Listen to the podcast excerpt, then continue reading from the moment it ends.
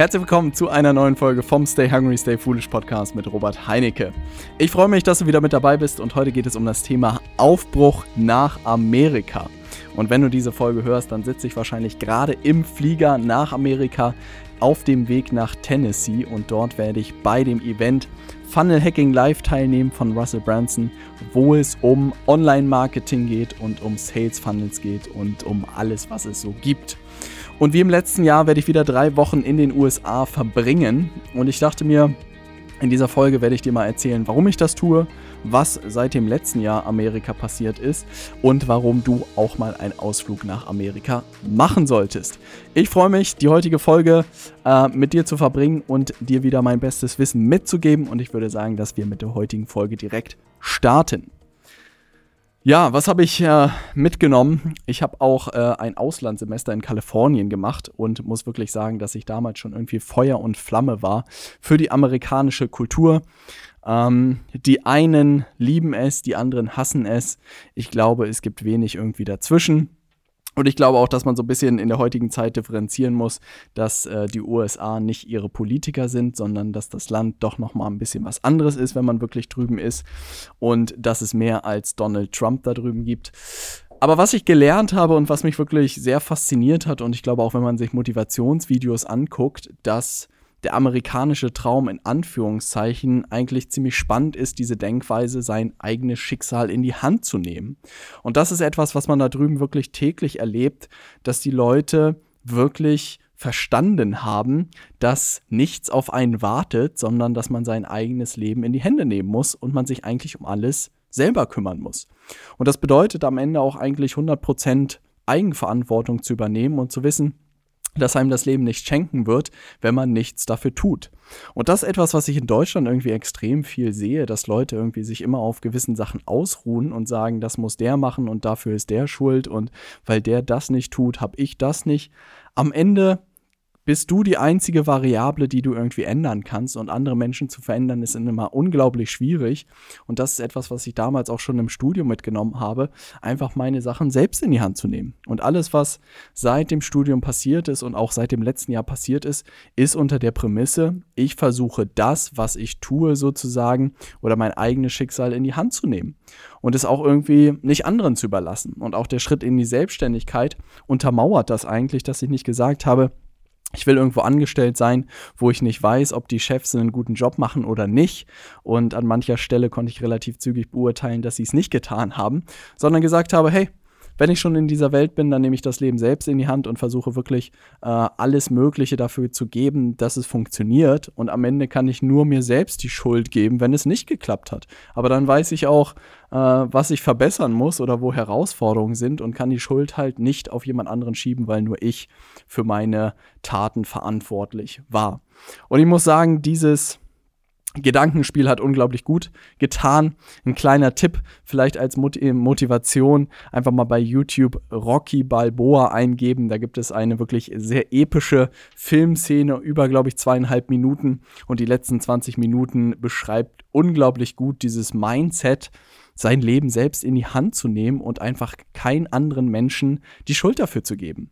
Und das ist das Erste, was ich aus Amerika mitgenommen habe und was auch im letzten Jahr irgendwie nochmal so nachgehalt hat, dass diese Leute da alle, die sich auch auf den Konferenzen treffen, vielleicht nicht unternehmerisch die äh, größten Erfolge erzielen werden, aber sie haben ihr Leben selbst in die Hand genommen. Und das ist unglaublich schön zu sehen, wie motiviert diese Leute dabei sind, wie viel Gas die bei diesen Konferenzen geben, wie viel die sich austauschen, wie viel die sich unterstützen. Das ist einfach ein tolles Gefühl. Dann der zweite Bereich, wo ich auch im letzten Jahr äh, aus dem Hotelzimmer in Las Vegas eine Podcast-Folge drüber gemacht habe, ist größer zu denken.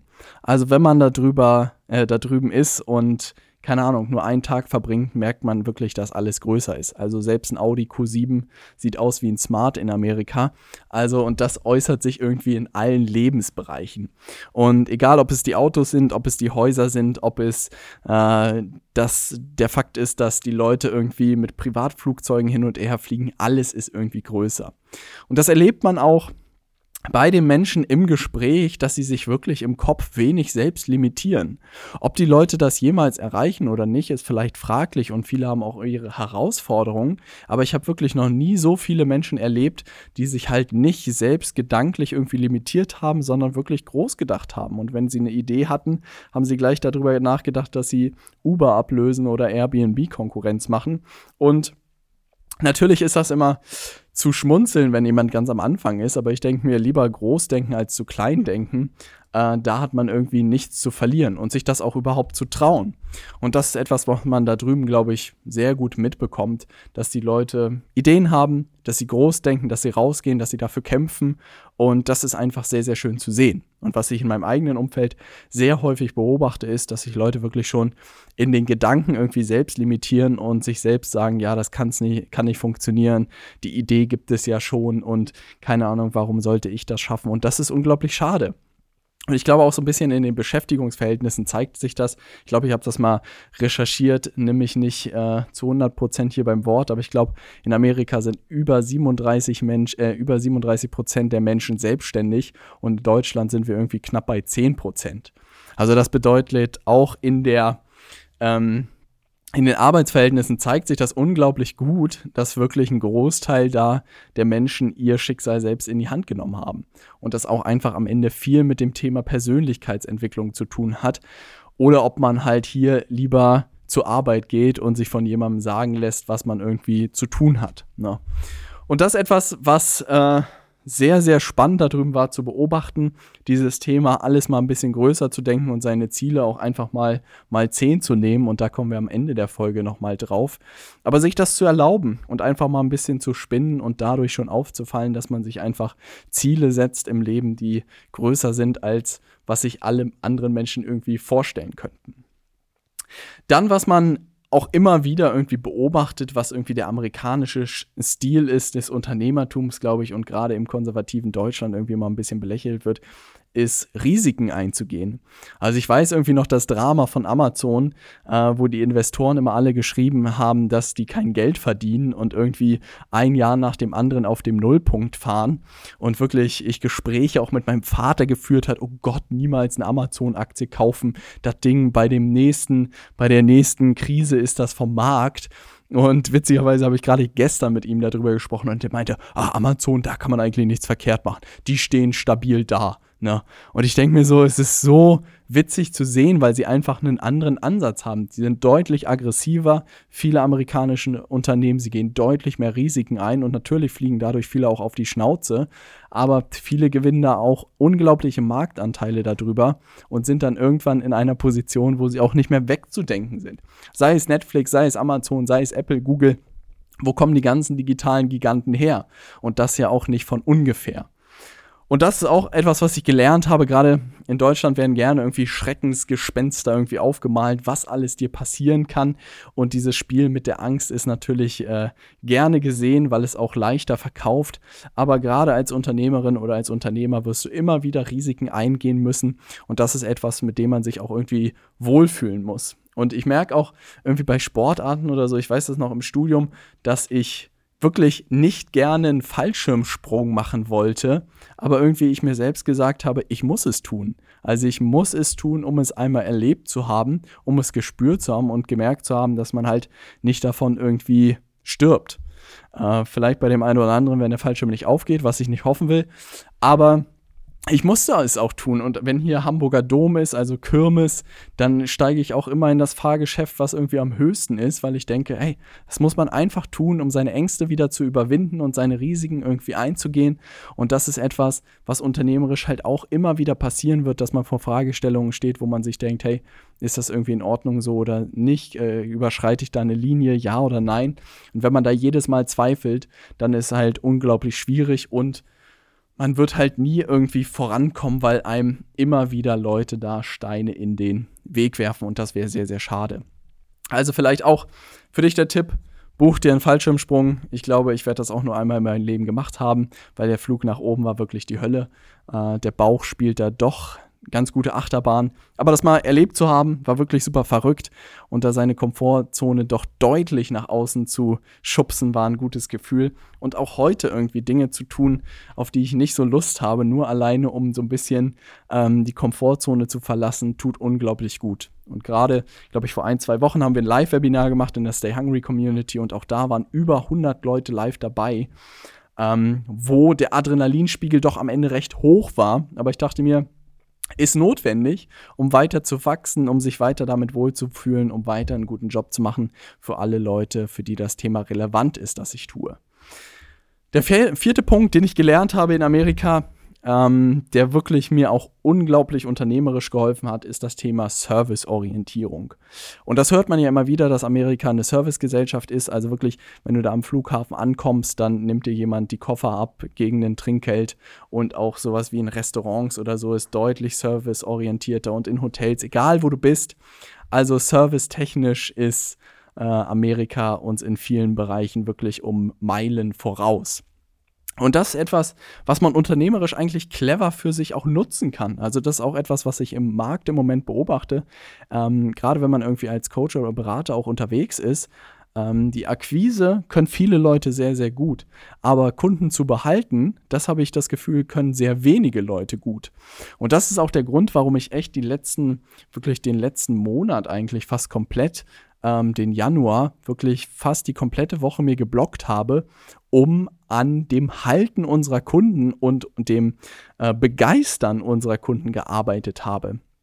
Weil ich mir dachte, dass es ein unglaublicher Differenzierungsfaktor ist, mehr, der langfristig echt entscheidend sein wird. Weil wenn man irgendwie gut was verkauft bekommen hat von jemandem und dann völlig alleine gelassen wird, ich glaube, das ist das schlimmste Gefühl, was man haben kann. Und dann ist man auch ganz schnell wieder weg. Aber wir stecken halt echt unglaublich viel Zeit und auch Geld da rein, einen guten Job für unsere Kunden zu machen und ihnen dabei so gut wie möglich zu helfen, selbst Kunden zu gewinnen und die Unternehmen so profitabel wie möglich aufzubauen. Und auch in der Zukunft werde ich wirklich all meine Zeit und meine Ressourcen da reinstecken, um da einen guten Job zu machen, weil das wird uns langfristig von der Konkurrenz absetzen. Und nicht der nächste Marketing-Trick oder der nächste Chatbot oder die nächste geheime Facebook-Ads-Strategie. Wenn du einen guten Job für deine Kunden machst, dann brauchst du dir eigentlich um Kunden nie wirklich Sorgen machen. Aber das musste erstmal, da musste das Flugzeug erstmal ein bisschen zum Fliegen bekommen, dass sich das auch rumspricht. Und das ist mittlerweile auch den Anspruch, den ich habe, dass unser Programm so verdammt gut ist, dass die Leute wirklich nicht aufhören können, darüber zu reden, was da gerade alles passiert und was wir ihnen alles liefern. Und mit diesem Hintergedanken äh, macht es auch einfach unglaublich viel Spaß, weil ich jede Woche mit Nils und AC mich wirklich hinsetze und überlege, wie können wir unseren Kunden noch besser dabei helfen, selbst Kunden zu gewinnen und die Unternehmen profitabler aufzubauen. Und wir haben uns selbst wirklich als Ziel gesetzt, wir wollen unseren Kunden dabei helfen, bis 2020, also innerhalb von 2020 wahrscheinlich noch über 10 Millionen Euro Umsatz einzuspielen. Und das ist nicht unser Ziel, was wir erreichen wollen, sondern was die Gesamtheit unserer Kunden an zusätzlichen Umsatz eingespielt haben. Und wir werden das Ganze auch tracken. Das ist das Coole daran. Also das ist nicht einfach nur ein Luftschloss oder so, sondern wir tracken das Ganze und alle unsere Kunden sind eingeladen, das einzureichen, wenn sie wieder einen Kunden abgeschlossen haben. Und wir stehen mittlerweile bei über einer halben Million und das ist unglaublich cool zu sehen. Also das Ganze mal 10 in jetzt einem Jahr. Ich glaube, das äh, knacken wir locker und das ist für uns als Team auch eine unglaubliche Motivation, da jeden Tag einen super Job zu machen, weil wir wissen, das bringt uns unserem Ziel immer ein Stückchen weiter. Und das vielleicht, wenn du als Berater oder als Coach auch tätig bist, vielleicht auch eine Idee für dich mal zu überlegen, deine Erfolge, die du deinen Kunden auch am Ende versprichst oder da, wo du sie hinbringen willst, irgendwie ein Stück weit zu tracken und dir vielleicht eine Kennzahl einfallen zu lassen oder sei es nur die Kennzahl Videotestimonials, ähm, zu tracken. Weil ein zufriedener Kunde wird dir ein Videotestimonial geben und dir selbst einfach mal zu sagen, was weiß ich, von jedem Kunden will ich am Ende ein Videotestimonial haben, also muss ich so einen verdammt guten Job machen, das ist eigentlich eine coole Motivation. Das habe ich mir auch überlegt, wenn man vielleicht nicht so eine Kennzahl wie Umsatz oder so nutzen kann, sondern dass man halt etwas nutzt, was der Kunde am Ende für einen tut, wenn man einen guten Job gemacht hat. Und wirklich gerade im Videotestimonial weiß ich aus eigener Erfahrung, kostet unglaublich viel Erfahrung, äh, Überwindung. Und insofern, das ist eigentlich das größte Kompliment, was dir jemand machen kann. Aber dafür musst du auch einen verdammt guten Job machen. Also das würde ich mir immer als Kennzahl setzen, dass du wirklich von jedem Kunden einen Testimonial abgreifst und dann kann dir eigentlich nicht viel passieren, wenn du das konstant machst, weil dann wird sich das immer mehr rumsprechen und immer mehr Leute werden auch proaktiv auf dich zukommen. Also ganz wichtiger Punkt, dieses Thema Serviceorientierung. Wenn du einen super Job für deine Kunden machst, wirst du dir um Kunden nie wieder Sorgen machen müssen. Aber tapp nicht in die Falle irgendwie, da dir immer neueste Strategien einfallen zu lassen, wie du wieder Kunden irgendwie reinfischt, sondern behalt lieber die bestehenden, mach einen guten Job für die und dann wirst du dir über weitere Kunden oder auch über Umsatz nie Probleme machen müssen, weil die dann auch gerne dein Anschlussprogramm oder weitere Coachingstunden mit dir zum Beispiel buchen. Und das ist einfach dieser Gedanke des langfristigen Kundenzyklus, wenn man da einen guten Job macht.